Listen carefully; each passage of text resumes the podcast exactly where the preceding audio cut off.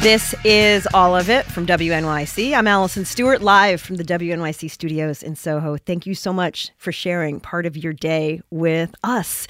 We have this great series we've started, The Big Picture. We do it every year and we take a look at the creatives behind the camera who are nominated for Academy Awards. We spoke with Jennifer Lame, who is nominated for Best Editor for her work editing Oppenheimer. Yesterday, we talked to the production designers of Poor Things, Shona Heath and James Price. And on tomorrow's show, we will talk to the Oscar nominated sound designer for The Zone of Interest, that's Johnnie Burn, and the costume designer of Killers of the Flower Moon, Jacqueline West. That'll be happening on tomorrow's show. And we're also going to talk to somebody who's nominated for an Academy Award who's in front of the camera, Sandra Hüller who is nominated for The Anatomy of a Fall in the Best Actress category, will be our guest as well. That is all in the future. Right now, in the present, we're going to talk about the Public Song Project. We bring you another installment of our week long public song project launch featuring friends of all of it and WNYC. So far, you've heard from Arturo O'Farrill, Low Cut Connie, Billy Martin, and American Patchwork Quartet. Today, we're going to hear from Valerie June. All these songs are contributions to the 2024 Public Song Project. And listeners, if you think it sounds like something you'd like to be a part of, you really can. Anyone can send in a song. You do not ha- you do not have to be a professional musician. Just pick a work of music, film, or literature in the public domain from the 1920s. Send us a cover or a song adaptation, and you could have a chance to be on the air. For resources and more information on the project, go to wnyc.org/slash public song project. That is wnyc.org/slash Public Song Project. Now, to clarify those guidelines about the work being from the 1920s, ideally, we're asking you to pick a work of art published between 1920 and 1928. Work from 1929 doesn't enter the public domain until 2025, so that's off limits. However, you can get creative with it. You can pick more than one work. You can even combine something from the 1920s with something from much earlier. And it's worth noting, in some cases, a song that had its heyday in the 1920s was actually composed much earlier. That's true of a lot of folk and blues and genres that were passed down through performance and not recorded sound. And it also might be true of today's contribution from my next guest. Joining me now is Valerie June. Hello, Valerie. Hello. So great to speak with you today. Thanks. First of all, thank you for contributing to the Public Song Project. Oh, you're welcome. Thanks for inviting us all, the whole world, to share our songs and our stories with you. It's, it's a really great project. For listeners who are thinking about recording something themselves, can you tell us a little bit about why it appealed to you? Well, I really, really love and study old music, and it inspires what my work is today and what I hope to do in the future. Um, so when this project came up, I was like, oh, this will be perfect for my new favorite love, which is Beautiful Dreamer. Beautiful Dreamer, composed by Stephen Foster and published in the 1860s. What drew you to this song? Well, the idea of dreams has been something that's a theme for my of my work for quite a while now. The uh, last record that I put out full length was Moon and Stars Prescriptions for Dreamers. And so I've been working with the idea of dreams, and I speak a lot about Dr. King and his dream. But also, I think about, you know, dreams, the ethereal type dreams that we have when we sleep. But I think about dreams as what we can create in the world that we can see. And I always am pushing for positive change and using positivity as my form of activism. So when I saw these two words side by side on paper and reading the lyrics, beautiful dreamer, I was like, that's perfect for me and for um, my voice as well. I created a version of the song that is rather haunting. I used a, a keyboard player and a pianist that I've worked with a lot, Dave Sherman, and his playing is just so, so haunting and beautiful on there.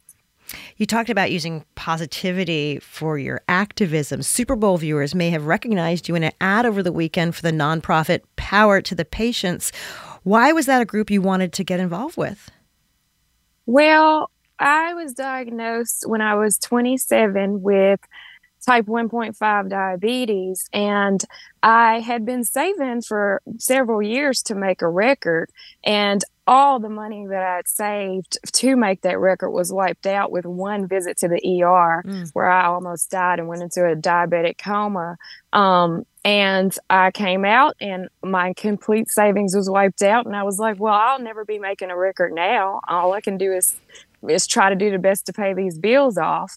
And so, looking at when I was approached by Power to the Patients, I was like, wow, you mean I'm not the only one who faces these challenges and um, hopes that our healthcare system can, can address these issues. So, we've all joined forces as artists, musicians, um, filmmakers to just kind of lift our voice around power to the patients and hoping that the hospitals and insurers will start to enforce the laws that are already in place to show the prices and give price transparency so that there'll be more like a, a, more neutral level as far as the pricing on things when you go to the ER because people can't charge one individual a certain price and a different price to a next the next individual. So um, it'll be more like when you go anywhere mm-hmm. to a mm-hmm. coffee shop or a store and you can see the real price. So there's more competition so that prices become more equal and more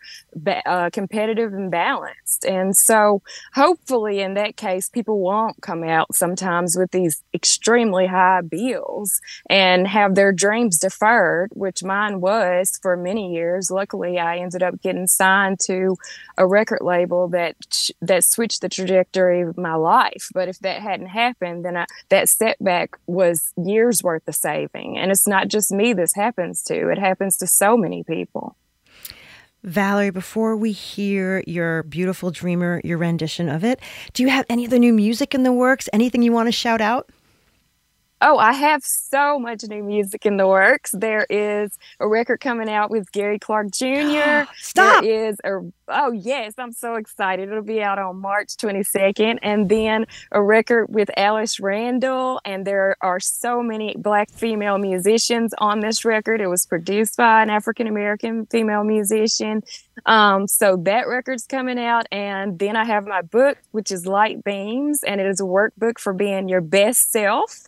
Um, and I'm doing a whole lot of um, wellness and mindfulness retreats, like one at the Omega Institute in Rhinebeck and Kripalu and different places over the course of the year that just works with the dreams and positive activism.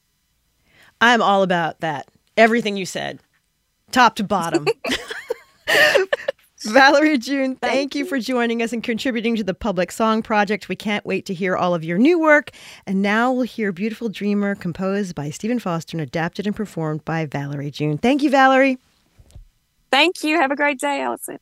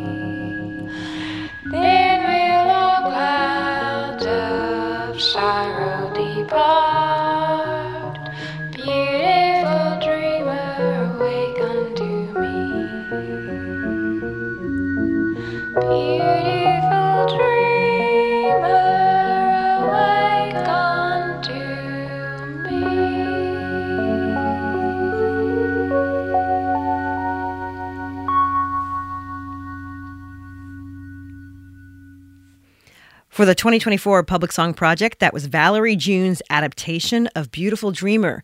The song was written by Stephen Foster, the great American composer of tunes like Oh Susanna and Jeanie with the Light Brown Hair. Foster wrote Beautiful Dreamer only months before his death, and as a result, it was published posthumously in 1864. But despite the song being published in the mid 19th century, we've checked with some music historians, and the earliest known recording appears to have been made decades later in 1928. That seems hard to believe, but it makes a little more sense when you learn that recording technology took a huge leap in the 20s, from the acoustic to the electrical era. Here to explain what those terms mean is Jessica Wood, Assistant Curator of Recorded Music and Sound at the New York Public Library for the Performing Arts. Jessica, welcome to all of it. Hello, thank you for having me. So, we just heard Valerie June's version of Beautiful Dreamer. So, let's start with that song. Best we can tell, the first recording of that song was made in the late 1920s, decades after it was published in 1864. Is it actually possible to confirm whether something like this, a recording of a composition like this, can we figure out exactly when it was recorded? Um, the way we would do that is looking through uh, ledgers from recording companies um, or from um, catalogs that were published by record companies uh, to see if there's any any sort of dating that those uh, those documentary sources contain. Um, and my go-to resource is uh, the discography of American historical recordings, which has dating information that is based on those documentary sources. Uh, and from what I can tell, uh, looking on that site, 1928 was the first hmm. instance of that song being recorded. What kind of clues do you look for on those ledgers, or is it just pretty evident when you're looking through that kind of paperwork when you're going on a on a on a hunt? Sometimes the ledgers will be really helpful and will include the the date and the time and who was working in the studio um, on that day. Wow. Um, a lot in a lot of cases those ledgers don't survive and so um, especially for like smaller record labels i would use the new release catalogs that they issued um, and often they'll they'll give the date and the month of the the new hot releases from from their company um, and that will be sort of the closest that you can get to a, a specific date for a recording. Well let's listen to the earliest recording of Beautiful Dreamer from Victor Salon Group, released in 1928. Great. Beautiful dreamer, awaken to me. Starlight and dewdrops are waiting for thee. Sounds of a rude world heard in the day, lulled by the moonlight, have all passed away. Beautiful dreamer, queen of my song, list while I thee with soft melody. Gone are the cares of life busy throng. Beautiful dreamer, awaken to Beautiful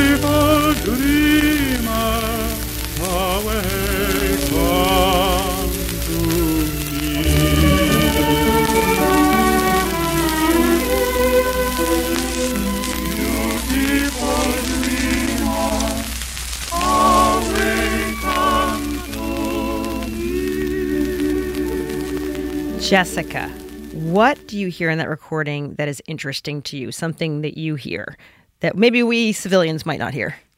Ah, well, to me, uh, he sounds very much like what we would think of as a crooner, which was sort of a style of singing um, that was made possible by the advent of the microphone. Um, and I'm also hearing the way that the instrumentation emphasizes the the um, the mood of of the song lyrics. Uh, I hear a lot of strings, uh, possibly um, a harp, and I'm also struck by um, the vocal range of the singer. That it sounds like there's at least an octave, uh, um, and a lot of um, sort of phrasing nuances that that um, I might not have heard in a recording from um, before 1925. And is that because of the advances in the microphone? Is that what you're saying? That's that's what I think. Yes, that the, the microphones, as opposed to the previous technology, could capture more dynamic nuance and more a wider uh, range and frequencies um, than was uh, um, possible before. Earlier, I mentioned the terms acoustic era and electrical era. How is each of those eras defined? So, with the acoustic era, um, you would have what what we all now recognize as a familiar image of a of an amplifying horn connected to some sort of recording device, either a cylinder recorder or a disc recorder. And so you would sing or play into that amplifying horn, and the horn would then direct the sound waves onto a thin, flexible membrane um, called a diaphragm. And this diaphragm would be connected to a cutting needle or a stylus that would cut grooves into a soft recording surface, either a cylinder or a disc. And this mechanism was really limited in terms of the dynamics and also the timbres that you could capture. Um, so if you were going to sing a song, you'd have to sing quite loudly in order for the grooves to be deep enough that you could hear it uh, when you played the cylinder back. Uh, there were certain instruments like string instruments or the piano that were not captured very well. And so a number of uh, famous pieces were reorchestrated um, to include more um, acoustic technology friendly um, instruments. So you might hear um, Instead of double basses, you might hear uh, parts written for the tuba, which captured um, better on acoustic uh, technology. And when did the electrical era come in? That came about in 1925, um, and that was that was really all about the microphone. And uh, microphones also had diaphragms that responded to um, the fluctuating sound waves. But in the case of the microphone, um, the sound waves were converted into fluctuating voltage. Hmm. And an amplifier inside the microphone would um, help send that voltage through a cable uh, that connected the recording studio to the room where the recording engineer was. And there would be additional amplifiers uh, with the recording engineer that would boost the signal enough to be able to cut grooves um, into the record using a stylus and this changed so this changed the sound. This changed what people their options what they could do what they could record. Yes yes. And uh, you hear the style of singing change. Uh, you hear the range of instruments uh, change to include more instruments. Um, and it, it changed the whole sort of emotional palette that was available to pop singers. Um, you could sing intimate songs uh, more easily with with the electric uh, electric technology. We found a couple of recordings of the same song after You've Gone, and the first was released by Marion Harris in 1918, so that would have been in the acoustic era, and the second is by Gene Austin in 1930, which would have been in the electrical era. Let's do a A-B comparison and talk about it on the other side. Here's Marion okay. Harris from 1918.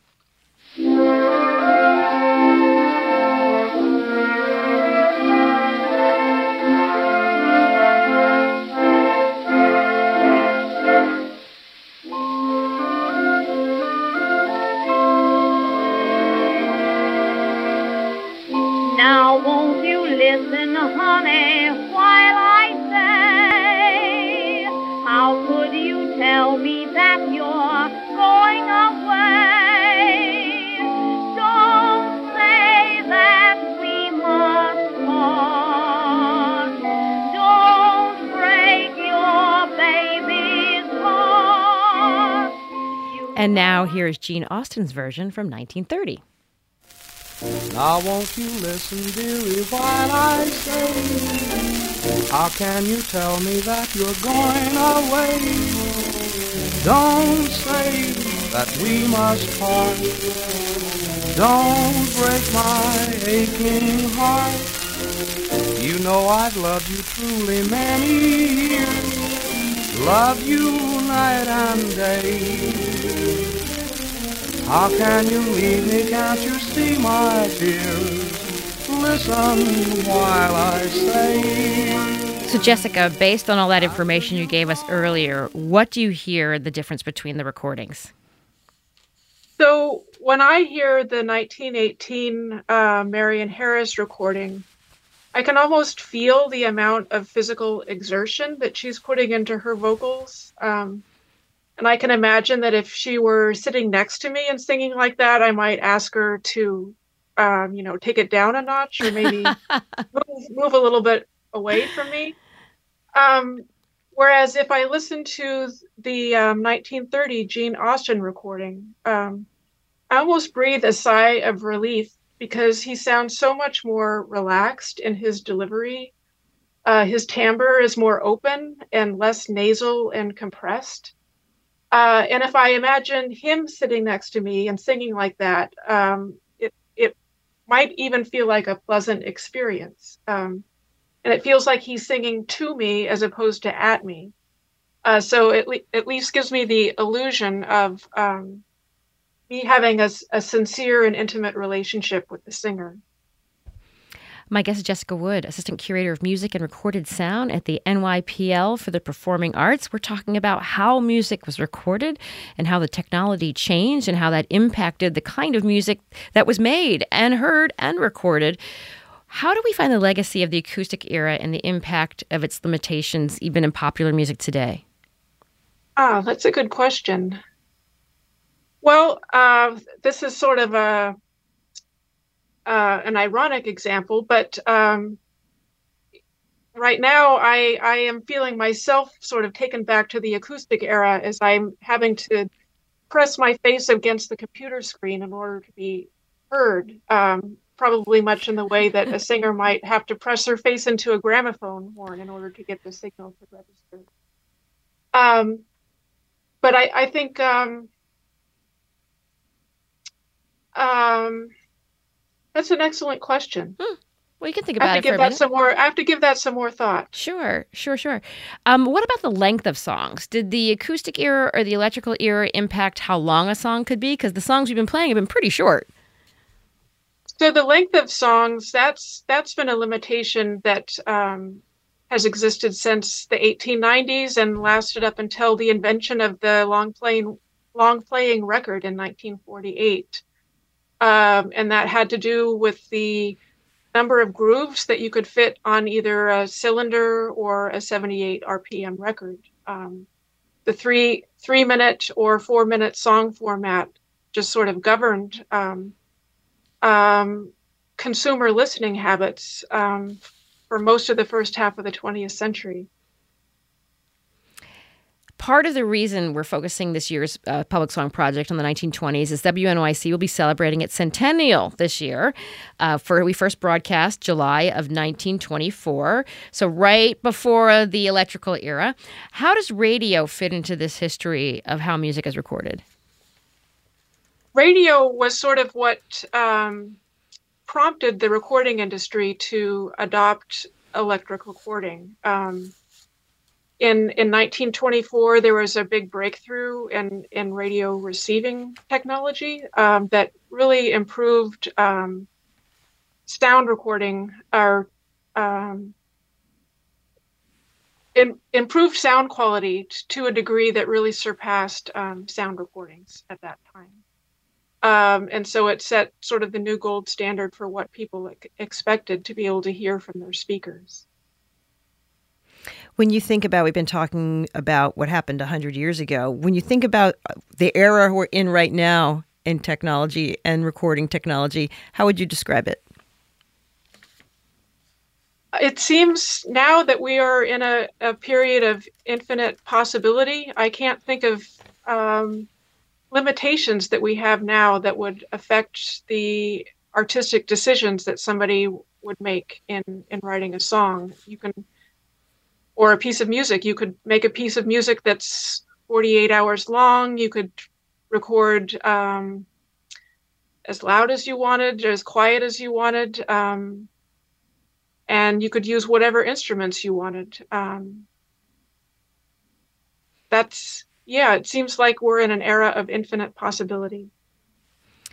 If someone wants to learn more about all of this information and the resources available to them at the NYPL for the Performing Arts, where can they go? What's an example of something they can experience?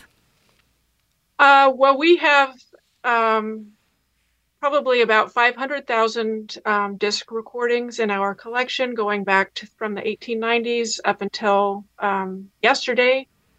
Um, you can hear acoustic recordings and electric recordings and digital recordings. Um, it just takes us about 10 to 15 minutes to pull the recording from our basement stacks and cue it up on the record player. Um, and in addition to that, we have a whole bunch of um, primary source documents that, that give you a flavor for what it was like to consume and hear music back um, starting in the 1890s. So we have a lot of uh, publications uh, designed for the record buying public, uh, for collectors. We have um, a number of interesting magazines designed for uh, record dealers that would um, tell you what were the new fads uh, among record consumers. And there are all kinds of things that record players were used for um, that you would never dream of today uh, that these these resources sort of shed um, light onto. Jessica Wood is Assistant Curator of Music and Recorded Sound at the New York Public Library for the Performing Arts. Jessica, have a great day. You too. Thank you so much.